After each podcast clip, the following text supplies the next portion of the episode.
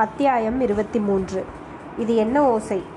சரஸ்வதி அம்மாளும் சீதாவும் லலிதாவை வீட்டுக்கு வரும்படி சொல்லி அனுப்பியது உண்மைதான். அவள் வந்ததும் அலங்காரம் செய்ய ஆரம்பித்து விட்டார்கள். அந்த வேளையில் சீதா மிகவும் உற்சாகம் காட்டினாள். சட்டாம்பிள்ளை உத்தியோகம் பார்த்தவள் என்று சொல்லலாம். இந்த மாதிரி தலை பின்னி சடை போட வேண்டும். இப்படி முன்வகிடு எடுக்க வேண்டும். இப்படி முன்னால் இரண்டு சுருட்டை மயிரை தொங்கவிட வேண்டும். இந்த வர்ணப்புடவைக்கு இந்த நிற ரவிக்கை போட்டுக்கொள்ள வேண்டும். அதே நேரத்தில் தலையில் பூவும் கையில் வளையல்களும் இருக்க வேண்டும். என்றெல்லாம் வாயினால் பிரசங்கம் செய்து கொண்டே சீதா கையினால் காரியமும் செய்து கொண்டிருந்தாள்.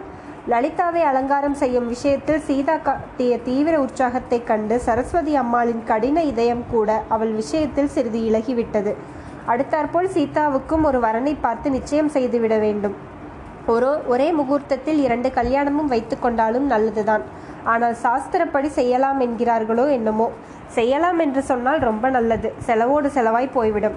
ஆனால் அதற்காக முகூர்த்தத்தை ரொம்ப நாள் தள்ளி போடக்கூடாது. சித்திரை மாதத்திலாவது கல்யாணத்தை நடத்திவிட்டால்தான் எல்லா விஷயங்களுக்கும் சௌகரியமாயிருக்கும் என்று மற்றவர்கள் காதிலும் விழும்படியாக சரஸ்வதி அம்மாள் தனக்குத்தானே சொல்லிக்கொண்டாள் ஏன் அம்மா? என் கல்யாணம் நிச்சயமாகிவிட்ட மாதிரியே பேசுகிறாயே என்றாள் லலிதாள். அதிலே கூட சந்தேகமா என்ன? என்றாள் சரஸ்வதி அம்மாள். அதுதான் மாமி நானும் சொல்லுகிறேன். மதராஸிலிருந்து வருகிறவர்கள் வெறுமனே ஜம்பத்திற்காக வருவார்களா? அல்லது நம்ம லலிதாவை பார்த்துவிட்டு யாராவது பிடிக்கவில்லை என்றுதான் சொல்வார்களா? அப்படி சொல்லுகிறவர்களுக்கு தலையில் கொம்பா முளைத்திருக்கும். லலிதா மாதிரி பெண் கிடைப்பதற்கு பூர்வ ஜென்மத்திலே புண்ணியம் செய்திருக்க வேண்டாமா? என்று சீதா கூறியதும் சரஸ்வதி அம்மாளை பூரிக்கச் செய்தது. வருகிறவர்கள் சொல்லுகிறது சொல் இருக்கட்டும். நான் மாப்பிள்ளை பிடிக்கவில்லை என்று சொல்லிவிட்டால் என்றாள் லலிதா. அசடே பேசாமல் இரு. யார் காதிலாவது விழப்போகிறது சூர்யா பேத்து பேத்துறதை கேட்டு இப்படி ஏதாவது உளராதே என்று சரஸ்வதி அம்மாள் கோபமாக சொன்னாள். நானும் அதுதான் இவளுக்கு சொல்லிக் கொண்டிருக்கிறேன் மாமி.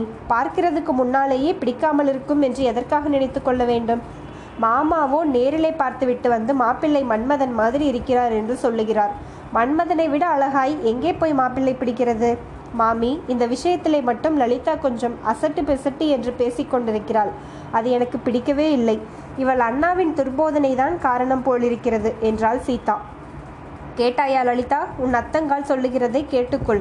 சூர்யா ஏதாவது உளறினால் அதை காதலே போட்டுக்கொள்ளாதே அவனுக்கு இந்த விஷயம் எல்லாம் என்ன தெரியும்?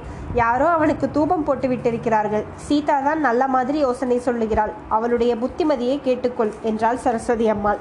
லலிதாவை அலங்காரம் செய்ய ஆரம்பித்த சிறிது நேரத்திற்கெல்லாம் பம்பாய் ராஜம்மாள் சூர்யாவை கூப்பிட்டு அனுப்பி அம்மா நான் பிறந்து வளர்ந்த ஊரை சுற்றி பார்க்க வேண்டும் என்று ஆசையாயிருக்கிறது. குளத்தங்கரையில் அண்ணா பங்களா கட்டியிருக்கிறானாமே. அங்கே போய் சற்று நேரம் காற்று வாங்கிவிட்டு வரலாமா? என்றாள். ஆகட்டு மத்தை போகலாம் என்றான் சூர்யா. இருவரும் பங்களாவை அடைந்தார்கள். ராஜம்மா பங்களாவின் திறந்த ஜன்னல் வழியாக நெடுநேரம் குளத்தை உற்று பார்த்து கொண்டிருந்தாள். எனக்கு குளத்தில் இறங்கி குளிப்பதற்கு ரொம்ப பிரியம். வினவுத்திருந்த நாளிலிருந்து கல்யாணமாகும் வரையில் ஒரு நாள் கூட இந்த குளத்தில் குளிக்காமல் இருந்தது கிடையாது. பம்பாய்க்கு போனதிலிருந்து குழாய் ஜலந்தான் கங்கை காவேரி என்று ஆகிவிட்டது என்று சொல்லி ராஜம்மாள் பெருமூச்சு விட்டாள். அத்தை உங்களுக்கு நீந்த தெரியுமாமே? அது உண்மையா? பெரிய அத்தை சொன்னாள் என்றாள் சூரியநாராயணன். உண்மைதான் சூர்யா. அப்பா எனக்கு நீந்த கற்றுக் கொடுத்தார். நான் குழந்தையா இருக்கும்போது ஒரு நாள் யாரோ ஒரு ஸ்திரீ காவேரி வெள்ளத்தில் போய்விட்டாள் என்ற செய்தி வந்தது. அது முதல் பெண்களுக்கு கட்டாயம் நீந்த தெரிய வேண்டும் என்று சொல்லி அப்பா அதாவது உன் தாத்தா எனக்கு நீந்த கற்றுக் கொடுத்தார். இந்த குளத்தில் அக்- இக்கரையிலிருந்து அக்கறைக்கு நீந்தி போய்விடுவேன். சில சமயம் காவேரியில் கூட நீந்திருக்கிறேன். புண்ணிய காலங்களில் பண்டிகை தினங்களிலும் வண்டி கட்டி கொண்டு எல்லோரும் காவிரிக்கு குளிக்கப் போவோம். அப்பா அண்ணா அக்கா எல்லோருமாக போவோம். நான் தான் வீட்டுக்கு கடைக்குட்டி பெண் எல்லோருக்கும் என் பெயரில் ஆசை அதிகம். ராஜம்மாள் கண்ணை துடைத்து கொண்டு அந்த பழங்கதையெல்லாம் இப்போது எதற்கு? என்னமோ உளறினேன். இருக்கட்டும் சூர்யா நீ இந்த வருஷம் மெட்ரிகுலேஷன் பரீட்சைக்கு படிக்கிறாயாமே அப்படித்தானா? என்றாள். ராஜம்மாளின் கண்ணில் கண்ணீர் ததும்புவதை பார்த்து சூர்யாவும் பேச்சை மாற்ற விரும்பினான். ஆமாமத்தை முன்னையெல்லாம் மெட்ரிகுலேஷன் என்பார்கள் இப்போது எஸ்எஸ்எல்சி என்று அதற்கு பெயர். எங்க அம்மாவுக்கு பத்தாவது என்று சொன்னால்தான் தெரியும் என்றான். ஆமாம் சூர்யா நீ ஒரு வக்கீல் வீட்டில் ஜாகை வைத்துக் கொண்டிருக்கிறாயாம். அந்த வக்கீலுக்கு ஒரு பிள்ளை இருக்கிறானாம். பிஏ படிக்கிறானாமே வாஸ்தவந்தானா? என்று ராஜம்மாள் கேட்டாள். வாஸ்தவந்தானத்தை அதற்கு என்ன இப்போது? என்று சூர்யா கேட்டபோதே அவன் மனதில் அந்த கேள்விக்கு பதிலும் உதித்தது. வக்கீலின் பிள்ளைக்கு சீதாவை கொடுக்கலாம் என்பதற்காகத்தான் அத்தை அவளை பற்றி கேட்கிறாள் என்று தெரிந்துவிட்டது. அந்த எண்ணம் மூசியால் குத்துவது போல் சுரீர் என்ற வேதனையை அவனுக்கு உண்டாக்கியது. சூர்யா உன் அத்திம்பேர் ஒரு மாதிரி விஷயம் மனுஷர் என்று கேள்விப்பட்டிருப்பாய். எனக்கோ உடம்பு சரியாகவே இல்லை. இந்த பெண் சீதாவுக்கு ஒரு கல்யாணத்தை செய்துவிட வேண்டும் என்று கவலையாயிருக்கிறது. அண்ணனிடம் சொல்லித்தான் இருக்கிறேன். ஆனால் அவனுக்கு எத்தனையோ ஜோலி. யாராவது நல்லவரனாய் தெரிந்தால் பார்த்து சொல் சூர்யா. அதற்காகத்தான் முக்கியமாக உன்னிடம் தனியாக பேச வேண்டும் என்று சொன்னேன். அத்தை இது என்ன பிரமாதம்? சீதாவின் சமத்துக்கும் அழகுக்கும் வரன்கள் நான் நீ என்று போட்டி போட்டுக்கொண்டு வரமாட்டார்களா? அதை பற்றி உங்களுக்கு கவலையே வேண்டாம் என்று சூர்யா கூறினான். அதே சமயத்தில் தன்னுடைய மனதிற்குள் நான் ஒருவன் இருக்கிறேனே வேறு வரனை தேடுவானேன்? என்று சொல்லிக்கொண்டான் இதை வெளிப்படையாய் அத்தையிடம் சொல்லிவிடலாமா என்று கூட மனதில் நினைத்தான். ஆனால் சங்கோஷம் குறிப்பி குறுக்கிட்டது. சீதா சமர்த்தி என்று உனக்கு தோன்றுகிறதா சூர்யா? எதிலிருந்து எவ்வாறு சொல்கிறாய்? வயது பதினாறு பிறந்திருக்கிறது. இன்னும் விளையாட்டுத்தனம் கொஞ்சம் கூட போகவில்லை. ஓடையில் விழுந்ததும் ஓஹோ என்று கூச்சல் போட்டாலே பார்த்தாயல்லவா? என்றாள் ராஜம்மாள். அதனால் என்ன அத்தை? சிறு பிராயத்தில் பெண்கள் அப்படி சிரித்து விளையாடி கொண்டிருந்தால் தானே நன்றாயிருக்கிறது? அழுமூஞ்சியா இருந்தால் யாருக்கு பிடிக்கும்? பம்பாய்க்கு போய் வளர்ந்த பிறகு லலிதாவின் சுபாவம் கூட மாறியிருக்கிறது. அதற்கு முன்னால் எல்லாம் அம்மாவுடன் சண்டை பிடிப்பதும் அழுவதுமாகவே இருப்பாள். கலகலப்பாகவே இருக்க மாட்டாள். இந்த ஒரு வருஷமாய் சிரித்து விளையாடி கொண்டு சந்தோஷமாய் இருக்கிறாள் என்றான் சூர்யா. இந்த அசட்டு பெண் உன் தங்கையையும் தன்னை போல் ஓயாமல் சிரித்து கொண்டிருக்கும்படி செய்து விட்டாளாக்கும். அடிக்கடி சீதாவை அசடு அசடு என்று சொல்லுகிறீர்களே அத்தை. அவள் முகத்திலே சமத்து என்று எழுதி ஒட்டியிருக்கிறதே. எதுவரையில் படுத்திருக்கிறாள்? படிக்கிறதிலே சீதா சமத்து தான் சூர்யா. பள்ளிக்கூடத்தில் எப்போதும் முதல் மார்க்கு தான் ஒரு தடவை காதால் கேட்ட பாட்டை அப்படியே பாடிவிடுவாள். இந்த பக்கங்களில் எட்டாவது என்று சொல்லுவார்களே அதுவரையில் படித்திருக்கிறாள். இங்கிலீஷ் நன்றாக தெரியும். கதை சொல்ல சொன்னால் இன்றைக்கெல்லாம் கேட்டுக்கொண்டே இருக்கலாம்.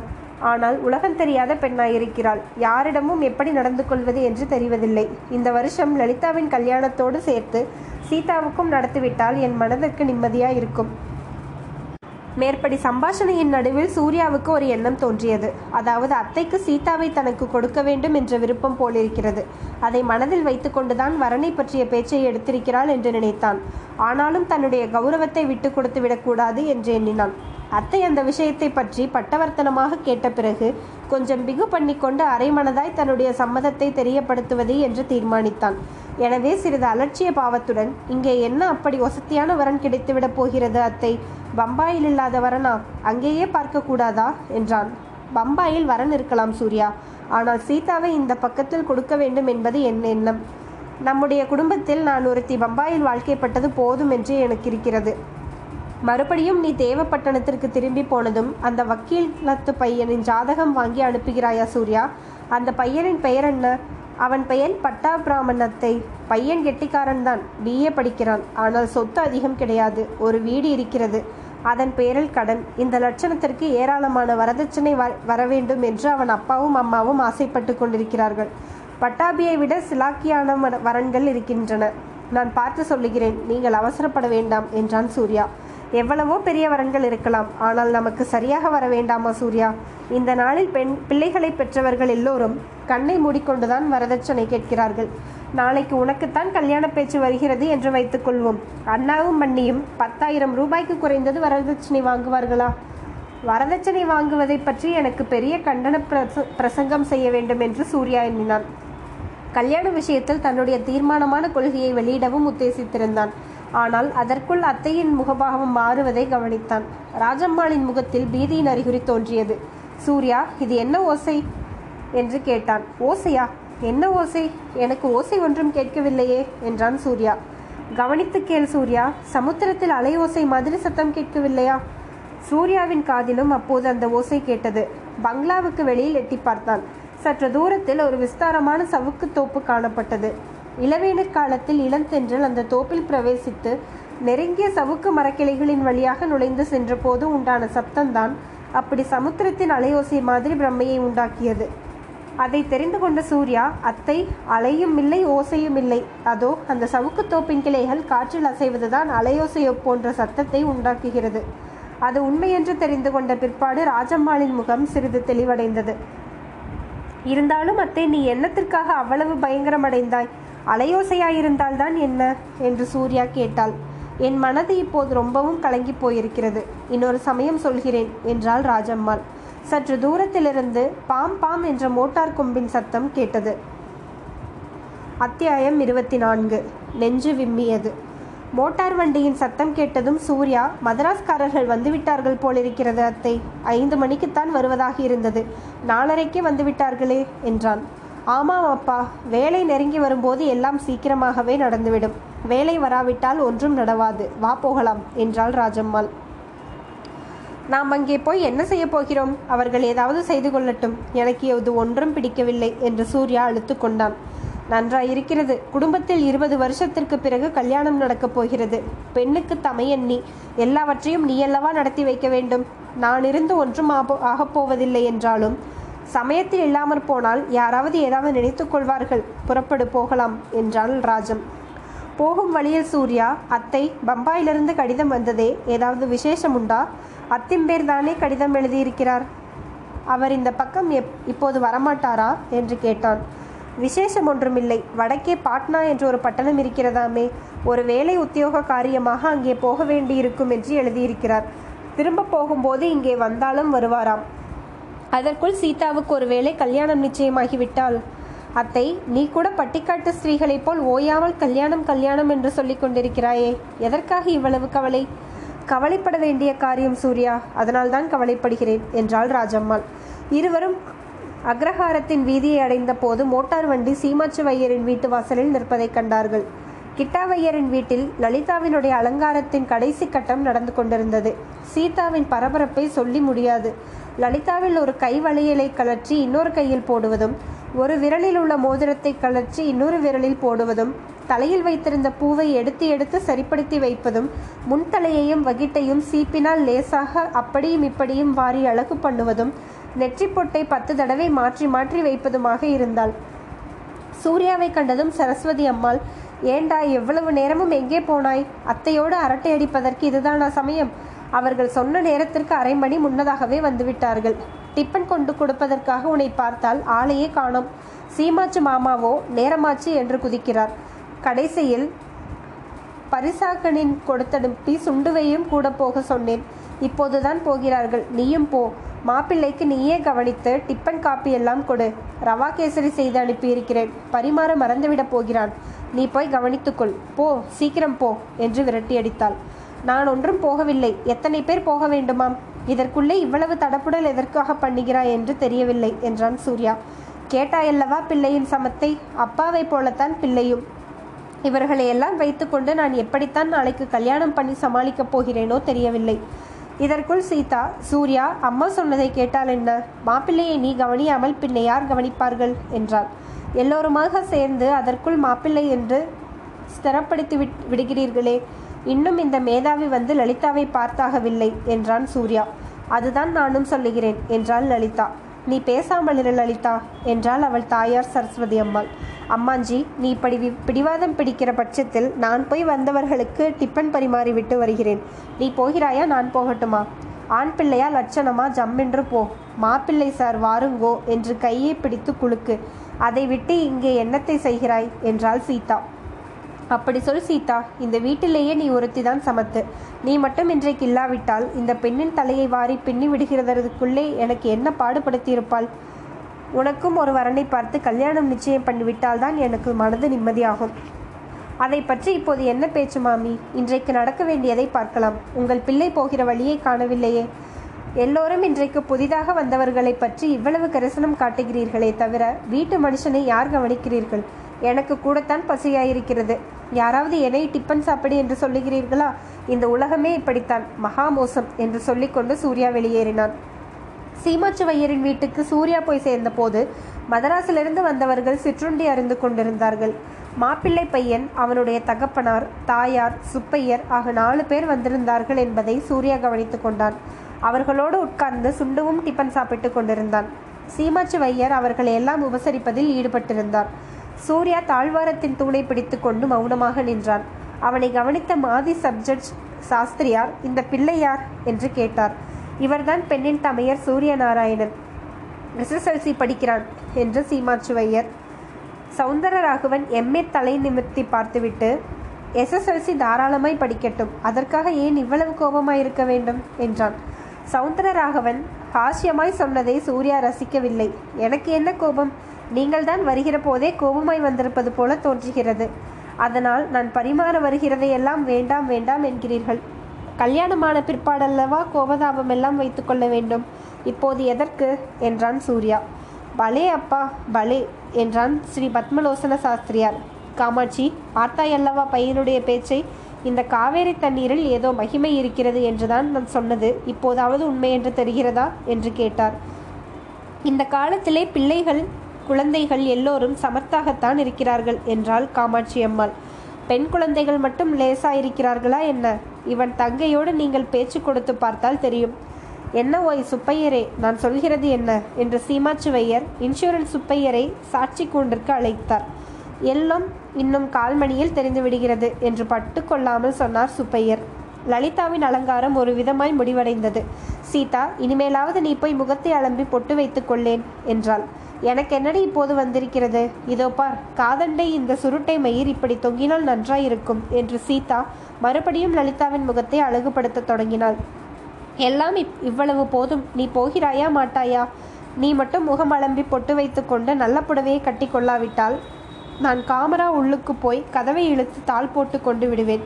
யார் கதவை இடித்தாலும் திறக்க மாட்டேன். பெண் பார்க்க வந்தவர்கள் பார்க்காமலே திரும்பி போக வேண்டியதுதான். சீதா அவள் சொல்லுகிறதைத்தான் கேளேன். இவ்வளவு பிடிவாதம் எதற்கு? நீயும் தோழி பெண்ணாய் பக்கத்தில் நிற்க வேண்டும் என்று லலிதா ஆசைப்படுகிறாள் போலிருக்கிறது. முகத்தில் எண்ணெய் வழிய கந்தலை கட்டி கொண்டு நின்றால் சரியாயிருக்குமா?